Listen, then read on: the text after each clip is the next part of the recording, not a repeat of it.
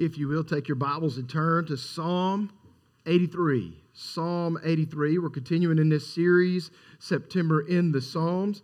And as we walk through various Psalms, it's important for us to know that the authors of these, uh, many are David. David authored many of the Psalms that are written in this, along with Solomon wrote a few. As, the sons of Asaph, and Asaph wrote a few. The sons of Korah wrote a few of these. Uh, but as we look at these, one thing we understand the word psalm means song.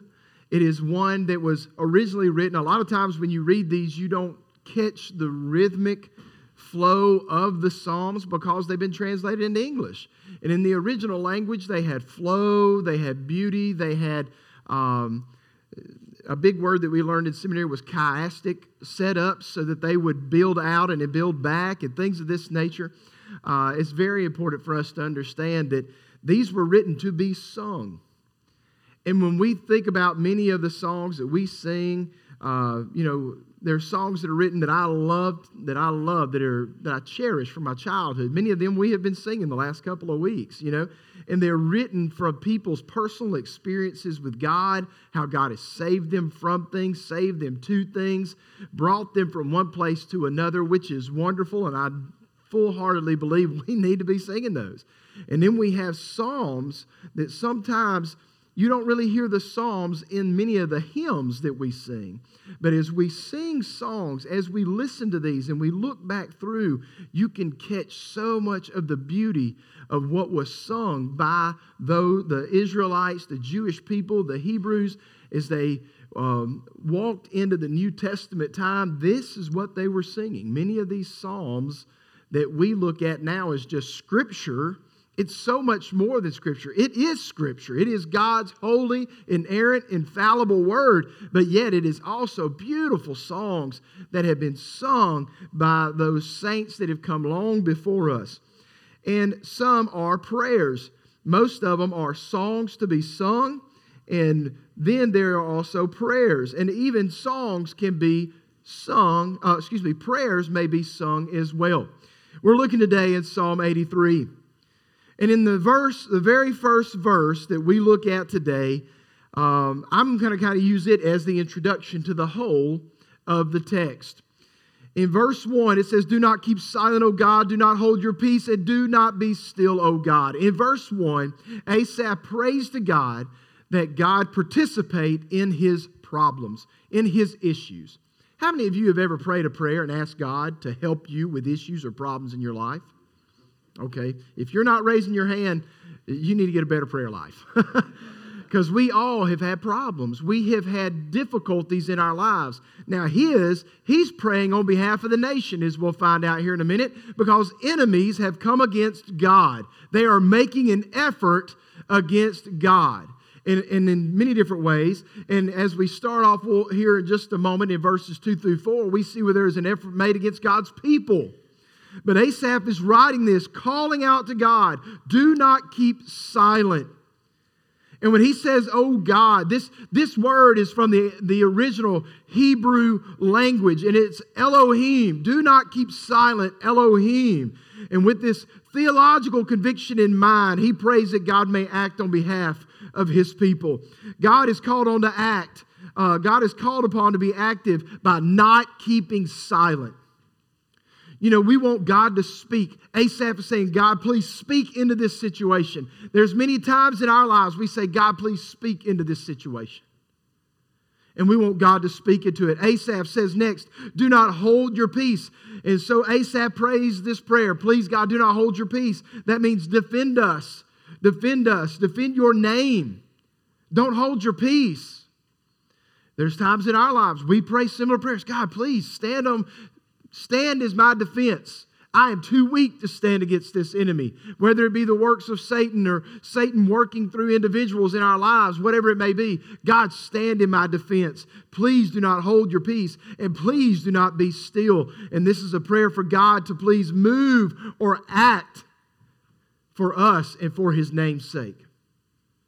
We want God to move and act. We want to see God move and act in our individual lives. We want to see God move and act in our families' lives. We want to see God move and act in our church families' lives. We want to see God move and act. Please do not be silent. Please do not hold your peace. Please do not be still. Be, be present in what we need right now, God. We need you. And many of you have dealt with various situations in life. Obviously, as we get into this text, it's, it's enemies, it's attacks, it's physical, violent attacks on God, His people, His judges.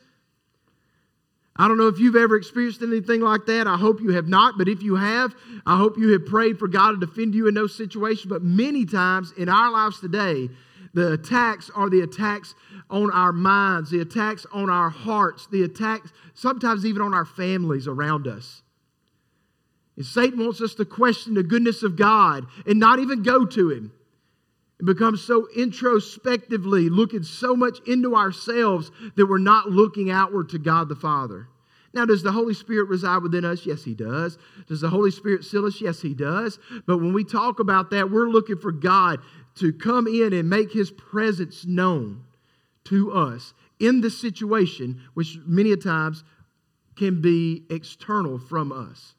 So we ask him to show himself present. Let's look at verses 2 through 4 of uh, Psalm 83.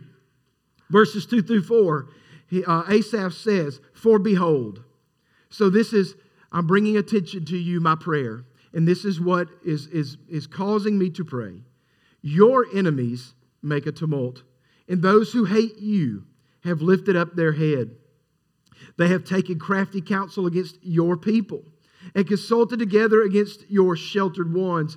They have said, Come, let us cut them off, talking about the people of Israel, God's people. Come, let us cut them off from being a nation, that the name of Israel may be remembered no more.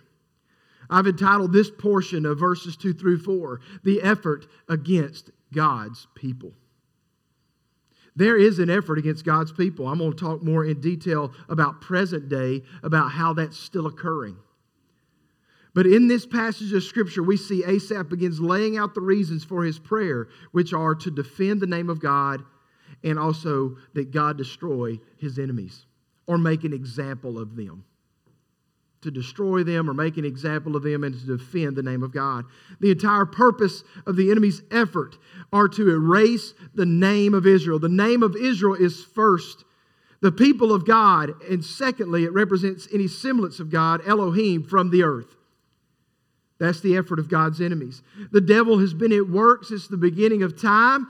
And since his casting down from heaven, Satan has been working to erase God or his presence from the earth or the people who dwell therein. That's what Satan's been trying to do ever since the beginning. Since Satan couldn't be greater or mightier than God, which is, will never occur, since he couldn't do it, what's the next thing he could do? Distract us, defeat us, or hinder us from following after the God of creation. And that's what he does. He, he is an enemy to us. He is an enemy ultimately to God, but he is in making an effort against God's people. And how does he do that? He does that through the work of people who are pagans and lost without Christ. He does that through them. This did not stop throughout the Old Testament, whether it was during the time of the judges, the kings, or the prophets. The work of Satan was constantly to thwart the work of Christ, the work of God in his people. You see, uh, in verse 2, he says, Your enemies have made a tumult. Those who hate you have lifted up their head. This, this, this meaning of lifting up their head, this is a statement of arrogance and pride. You know, when we come before God, we come before Him humbly. We are not worthy to look upon God, but these, these enemies of God have lifted up their head and said, We're not afraid of you. We don't honor you. We don't respect you. We lift up our head in, in, in defiance to you as the one true God. And we will come against you. And we can see from this text the effort to conspire and coordinate for the purpose of destruction and defamation of the Lord's name. They have taken crafty counsel against your people. The people are still out there working. People today are still working to take an effort away from God, to take every effort of glory away from God. We can see that all across our world. We can see that in Hollywood. It, it is so wild in the last two to three years how much satanic, occultic uh, action, activities have been pouring very, very prominently from so many musical artists and everything else.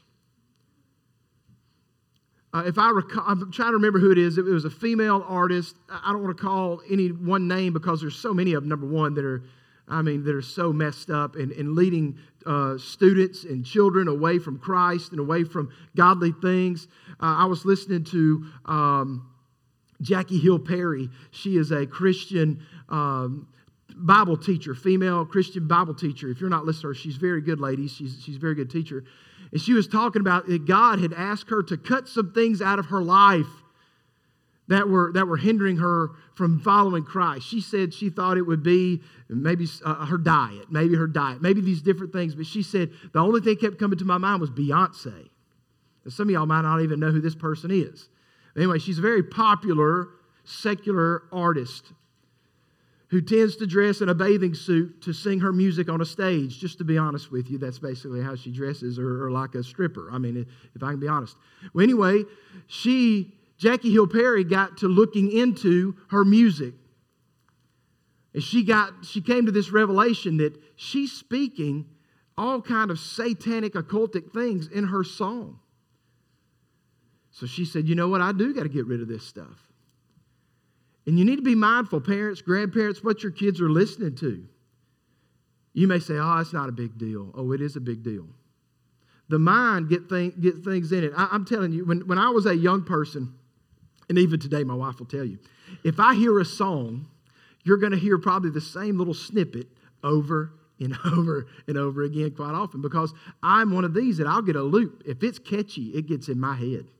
If it's catchy, it gets in my head, and I'm going to sing it. I'm going to sing it over and over and over again. You could probably ask Tia if you come up here during the week. When I'm coming in, I'm usually singing something. Something's in my head, something I've been listening to, unless I'm listening to a podcast or something like that. But music infiltrates the mind at a deeper level than almost anything else. And so she, she was talking about that and how Satan is working in that. Satan is working against God. Satan is working against uh, the name of Christ. He's working against the people of Christ. And it was evident from the Old Testament all the way until now. I don't want to get too far from that, but I would highly recommend this young lady. If you're a female and you like to listen to good Bible teaching, Jackie Hill Perry is, is a very good Bible teacher. But not only is this an effort against God's people, this is an effort against God Himself. Look at verses 5 through 8. Look at verses 5 through 8. It says, They have consulted together with one consent, they form a confederacy against you. And you can go back and look back into verse 2, where it says, Those who hate you have lifted up their head. But in verse 5, let's continue there. For they have consulted together with one consent. They form a confederacy, some translations say a covenant, against you. The tents of Edom and the Ishmaelites, Moab and the Hagrites, Gebal, Ammon, Amalek, I got it right that time, Philistia, and the inhabitants of Tyre. Assyria also has joined with them. They have helped the children of Lot. They have helped the children of Lot. This is the only passage in the Old Testament where someone is said to have made a confederacy or a covenant against someone else. It's the only place in the whole Old Testament. Here, the nations are making a covenant against God because God has made a covenant with Israel. God has made a covenant with his people. And the goal of these nations is to cut off God from the face of the earth, the one true God. They've got all their gods, but they don't want to add that one true God. They don't want to submit to the one true God. So they want to cut him off. How dare they think this? Because we can create our own gods that justify our will and satisfy our wants, but this God is about himself and about his glory and not about because we can man we create gods all the time for ourselves don't we we do we are good god creators but yet we are not good to uh, submit to the one true god who creates we are good god creators lower g lowercase g Man, we could create a God out of anything. We can make it out of uh, church attendance. We can make it out of our family, out of our kids, our grandkids. We can make it out of our phones. We can make it out of our sports teams. We can make gods out of all kind of things. We're good at that. We're really good at being God creators, but we're not very good of submitting to the one true creator God. And it's something that we need to we, got, we have got to come before the Lord and confess our sins, and, and He's faithful and just, and He'll forgive us of those sins. Even creating little gods, he'll, He's good at forgiving us of that. He's good at that. But these nations listed, they seem uh, to be a composite of Israel's enemies, past and present. Nowhere in the Bible does it say that all these folks teamed up at one time together. But the psalmist is talking about at various times and places, these guys have come together to attack God's people and to destroy God, try to destroy God Himself, which is a, a worthless effort. But, but people still try to do that. They still try it, but they're no good and they're not going to win. But they they try to. They try to. And there's 10 enemies listed here. Uh, there's Edom, Ishmaelites, Moab, Hagrites, Gebal, Ammon, Amalek, Philistia, uh, Assyria, and the children of Lot. There's 10 different groups that have come against God, but yet all 10 of them fail time and time again. It doesn't mean that they don't, they don't put forth a good effort of being enemies of God. It doesn't mean that there's not those that have fallen to the enemies of God.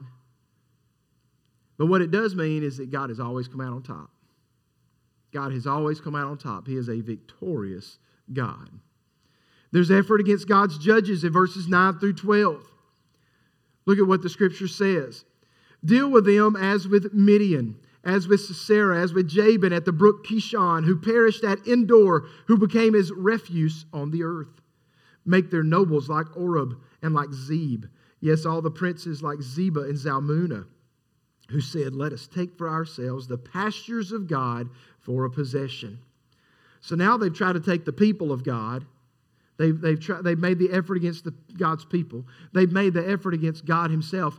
Now they're, they're taking, uh, they're, it's against God's judges. But the whole thing is, is it's against God's name. They're trying to take the land also. They're trying to, let's take for ourselves the pastures of God for possession.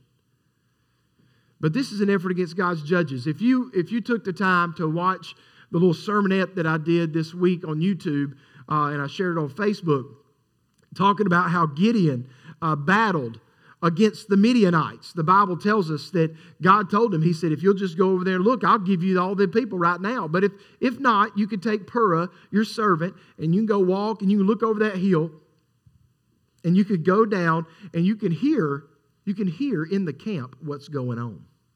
You can hear in the camp what's going on. So what did Gideon do? He and Purah crawled down there. They crawled all the way down there and they were listening real close.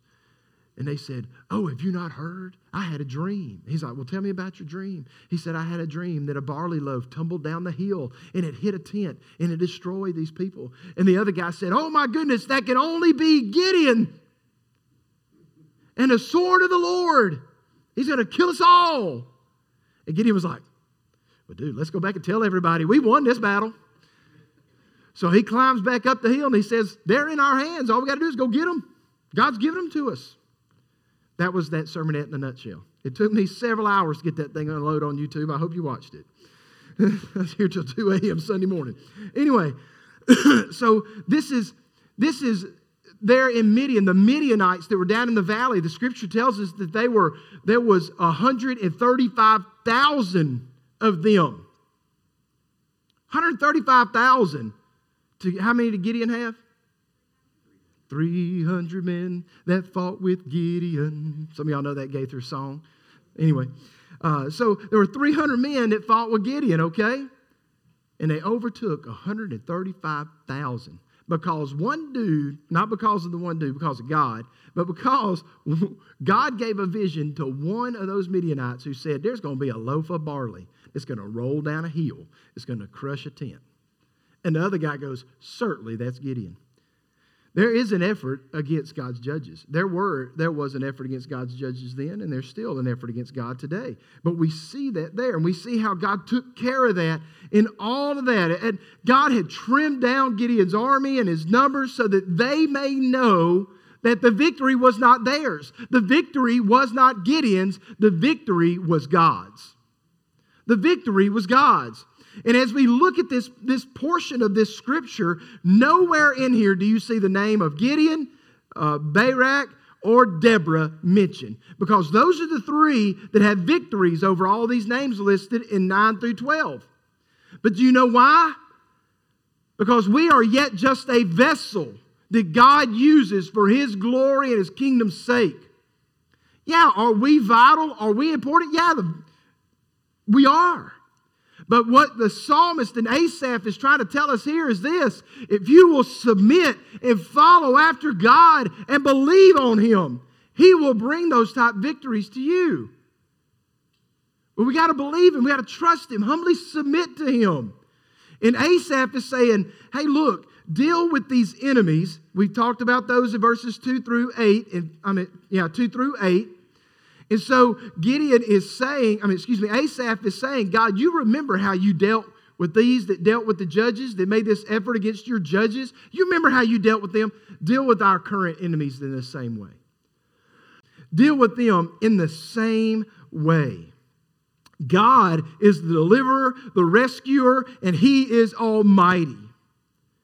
In all these situations, Asaph quotes the plans of the nations and those that came against God's judges. Here they say, Let us take for ourselves the pastures of God for a possession. These enemies wanted God's name to end, they wanted God's people to end, and they wanted God's possessions or his lands to come to an end.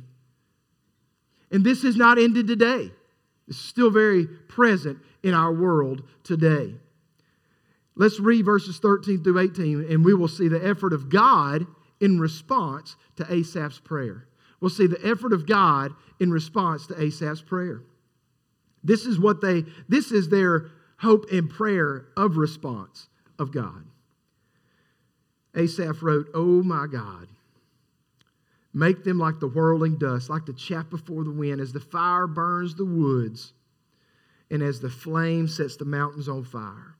So pursue them with your tempest and frighten them with your storm. Fill their faces with shame. What's that next word?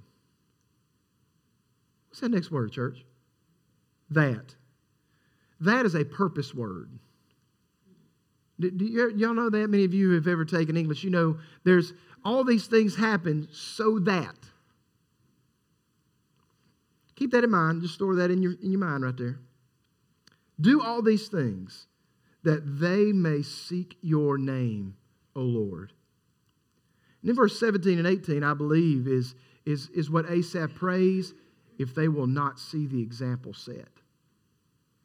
This is what Asaph says uh, Do this if they will not seek your face. 17, 18, let them be confounded and dismayed. When? Forever. He doesn't say forever before that, does he?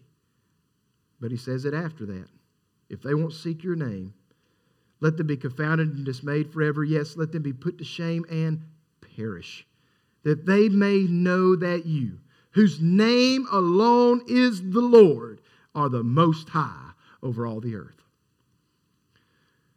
This is, the, this is Asaph's prayer for God's response.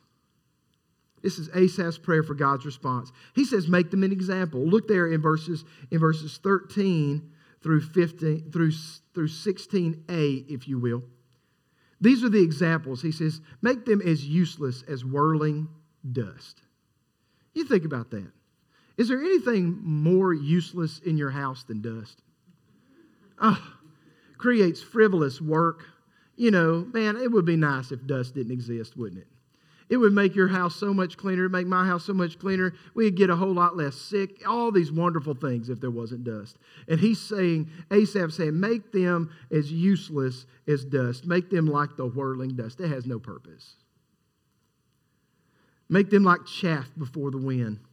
If you know how that works, they'll take wheat and they'll beat it out and they'll stomp it out and then they'll throw it up in the air and the wind will take that chaff and just blow it away. It's useless, it has no value. He's saying use them as an example of what it looks like to be useless. And he's, and he's saying this because their effort is useless. Their effort against God is useless. God, bring it, bring it to their attention, to these enemies. May it be brought to their attention that what they're doing is useless. You are God. Your name, your name. Yes, let them know that you are the most high over all the earth. Do they not realize this? Bring this to their minds. Show them how fruitless their works are. Show them how useless their work of being an enemy against God is. Show them their uselessness in this. Make them like the whirling dust, like the chaff before the wind. Show them that, that they should be frightened in their, in, in their efforts against God. Look there in the next set of verses. He says there, as fire burns the woods and as the flame sets the mountains on fire, so pursue them with your tempest and frighten them with your storm. We know it, it's a scary thing if you ever see fire around dry wood, isn't it? You better have that hose pipe out. You better be prepared. You better have something to dump on that because it, it can get out of hand real fast. Trust me, I know. Trust me, I know. I may have told y'all that story once before already. I was out in the backyard one Sunday, and we were. Uh, I was burning a pizza box. I think Julie had went somewhere. She wasn't with us because she would have been the voice of reason and said, "That's a pretty dumb idea. Why are you doing that?" But she wasn't there to tell me that, so Blake did what he does. And, and I thought I was doing something smart. So I took a pizza box and I have a fire pit down in, the, in my woods that's cleaned out pretty good around the fire pit. So I sit that down there and I put a concrete block on top of the fire, on top of the pizza box so the wind won't blow it away because it was a little windy, not bad, okay? Don't ever think, don't ever think that's a good idea, okay? So I set that box on fire, I go back inside to get dressed, okay? I'm thinking I'm going to look sharp going to church tonight. I had on my black pants, my black shirt, and a white tie. Boy, I was looking slick, even if I do say so myself. So anyway, I'm in there at the, at the, at the kitchen and I'm washing some dishes or something like that. And Taryn, at that time, she's probably like, I don't know, in first grade, second, about first grade. She goes, Dad, there's a lot of smoke out in the backwoods. And I said, ah, it's nothing. It's just the, it's the pizza box. And so I, I run out the door and I mean, there's leaves, you know, all on the bottom of the, of the woods. And there's a line of fire about this high. And it's just, wind's just blowing it through the woods. And it's not like raging, but it's about this high. And it just looks like a little wall of fire. Just, I grab the hose pipe. I run as far as I can. And I'm spraying in the woods, spraying in the woods, trying to put that fire out. Trying to put that fire out. And Brogan goes, I need to call 911. Go call the fire department. Go call the fire department. My hose pipe ain't gonna reach no further. It's gonna get into the neighbor's backyard. So he calls the fire department. You know the first question they ask? It's a volunteer fire department now. Do you know what the first question is they ask? Did you pay your fire dues? I've lived up here. I mean, it, it, I couldn't. We couldn't have been living up here very long. I had no clue about fire dues. No, I have not paid the fire dues. Well, next time, pay your fire dues. And they go out there and they put the fire out, you know. But that fire, it just, it just caught and it just went. And it had me running, it had the kids running, it had the fire department running, it had the water running, we had everything running. everything was running, trying to put that fire out. And that scripture's telling us, set them, set the set the fire as the fire burns the woods, as the flame sets the mountains on fire, so pursue them with your tempest and frighten them. It's the aggressiveness of God that should create. Uh, uh, uh, we should be scared. They should be scared. I was scared. I thought the neighbor's building was going to get burned down. I thought the woods were going to get burned down. I was scared. And it, we should be frightened. And Asaph said, frighten them into realizing who you are. Some people say, you don't need to be afraid of God. Oh, yeah, you do. Yeah, the Bible tells us don't fear the man who take your life, fear the man who take your life and your soul. There needs to be a healthy fear of God. There needs to be a healthy fear of God. He says also, he says, fill their faces with shame. He's saying, make them example by showing how useless they are or how, how their works are useless. Show them, uh, make them an example by how frightened they are, and then make them an example by how ashamed they should be. They should be ashamed of the efforts that they are making. That they, but the purpose of all that is, is so that they may seek your name. God's desire is that all repent and come to faith in Him. Even His enemies, even His greatest enemies, God desires that they turn, repent of their sins, and come to faith in Him. These enemies, these 10 enemies, they had done some vile things against God's people. But Asaph is still saying, Lord, please, Use those people that you did this to in the past as an example that these enemies may turn and seek your name. But if not, look at 17 and 18. But if not, if they won't do it, let them be confounded. Let them be confounded and dismayed forever. Yes, let them be put to shame and perish, that they may know that you, whose name alone is the Lord, are the most high over all the earth. There's a purpose in, in enemies suffering. There's a, and we were all enemies at one time of Christ. The Bible tells, Paul writes in, in one of his letters that we were all enemies of Christ before salvation. Please, Lord, let us see the example of those and turn ourselves. Turn to Christ. Turn to Christ. Now, how does this psalm apply to us today? When I look at my points that I had, there is an ongoing effort against God's people. There is an ongoing effort against God's people. We see the effort there in Psalm 83 in verses 2 through uh, 4. We looked at that against God's people. There's an ongoing effort. I'm just going to give you some examples of how this is still going today. In the state of Washington, more specifically in Kitsap County, a local coach who was fired from his position for praying after games was recently reinstated after the Supreme Court sided with him. After the conclusion of games, Joe Kennedy would remain on the field and kneel for a word of prayer. Players were welcome to join along with parents, but none were required. There was no requirement. There was no destruction of the facilities in any way, but the Freedom from Religion Foundation saw fit to intervene.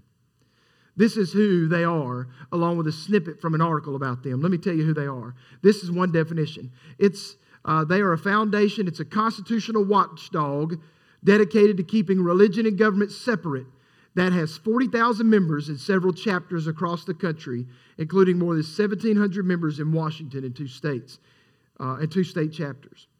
Here's the second definition from another article about the Freedom from Religion Foundation.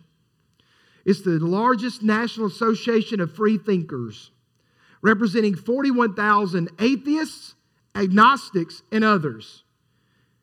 And this is specifically in regard to what's happened in, in Washington. It says, uh, who form their opinions about religion based on reason rather than faith, tradition, or authority. And then in the article it wrote, by the way, 39% of adult residents of Kitsap County, Washington identify as atheists, agnostics, or nothing in particular, and are religiously unaffiliated, making Kennedy's performative public piety particularly disturbing. Now, now you tell me 39%. Okay, let's think about the mathematics here if, if we're smart people. 39% are atheists, agnostics, or nothing in particular. So, how, how much percentage does that leave? 61% that are in some form religious. So, what's the value of what you're saying here? Okay? anyway, uh, there is also an ongoing effort against God Himself. If you go to their website, the Freedom from Religion Foundation website, one of their banner slides calls for banning the Bible and the Book of Mormon. This is being pushed in none other than Salt Lake City. Undoubtedly, they don't know much history, do they? Salt Lake City was founded by the Mormons. What else do you think they're going to be teaching from? They're going to be teaching from the Bible and the Book of Mormon. And they're trying to ban it there. Boy, that's intelligent. Good, good job there, Freedom from, Freedom from Religion Foundation. Let me tell you about their national, they're going to have a national uh, convention coming up very soon. And this is this organization reaches all over the place. It reaches into the into Alabama. I've heard of them uh, complaining about football games where students are leading prayers. Let me tell you some of the people that's going to be speaking at their uh, national convention. Uh, Andrew Seidel. He is the author of American Crusade: How the Supreme Court is Weaponizing Religious Freedom. He is vice president of strategic communications at American Air, Americans Air United, excuse me. Jen Castle, she's the National Director of Abortion Service Delivery at Planned Parenthood Federation of America. And she will accept, on behalf of Planned Parenthood, the $35,000 Henry Zumach Freedom from Religious Fundamentalism Award. These are some of their speakers. Uh, I've just got a couple more, and then I'm going to move on. Liz Winstead, she is a political satirist. She'll receive the foundation's Emperor Has No Clothes Award. She is the co creator of The Daily Show and a founder of Abortion Access Front, which is a team of comedians, writers, and producers who use humor to destigmatize abortion and expose the extremist forces working to destroy abortion rights. She will be the Saturday night keynote speaker. Emily Olson, she's a member of the City Council of Owosso, Michigan. She'll be receiving the foundation's Nothing Fails Like Prayer Award for bravely attempting to persuade the council to discontinue prayer. And then finally, says our student activist awardees, Bear Bright and Laura Stovall, are suing over West Texas A&M's censorship of a drag show benefit sponsored by a secular student club on campus. The students, fittingly, will be introduced by two local drag queen performers, Brianna Banks and Latina Envy. Do you think there's still enemies of God, enemies of God's people today? Yeah. Yes, there are. That's just a little bit. That's just a little bit from what's out there. That's just a little bit. There's an ongoing effort against God's leaders and congregations. And I, I could read that. I'm going to bypass that. It's a lot of statistics about how there's so much violence now on church campuses now. And uh, I will read this, this last part here. I don't want to lose my place. Here we go.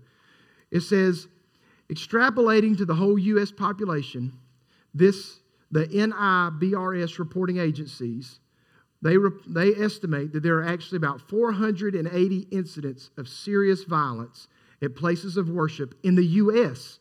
each year. These incidents produce about 46 deaths and 218 serious injuries annually. This is a serious problem. There are still enemies of God. There are still enemies of God's people, and there are still enemies of God's leaders. They're still here. They're still prevalent, and they're gaining popularity. One statistic as I was studying about this is there is a new group of people. They're called nuns. Not as you would probably consider them eh, from the Catholic faith of a N U N S. It's N O N E S which means they are not affiliated with anything. They are none. They are, there's no affiliation whatsoever. They say by 2050, there'll be uh, the vast majority of the United States will have more nuns, N O N E S, than any other religious than any other religious faith. There is an attack there is an attack on God. There's an attack on God's people. There are still enemies of God. There are still enemies. So, what does this psalm reveal toward Jesus Christ? I'm going, I'm to speak through this very quickly. What does this psalm reveal about Jesus Christ? While on the cross, Jesus was silent, he held his peace, and was still in the will of God, while his major foe, Satan, thought he was winning. While those ardent in rebellion were cheering in mocking. Jesus was being quiet. While the new disciples were mourning, Christ was being obedient, even to the point of death on the cross. Their effort was to try to cut off the name of Christ from the earth to hinder the work of God and his kingdom to come. Unholy alliances, such as the Pharisees, the Sadducees, and the Romans, joined to complete the work of Christ's death and crucifixion in that moment. Similarly, to that of the ten nations and those who came against the judges in our passages today. But Jesus dealt with them while on the cross in a merciful and compassionate way. Jesus said, Father, forgive them, for they do not know what they are doing. In verse 16, we see that God, in his making them as an example, was still desiring their repentance, for them to seek his name. But just as those at the end will be forever condemned by their refusing the grace and mercy of God to an eternal judgment, these in our text today were confounded, dismayed, put to shame, and perished forever when they did not seek God's face.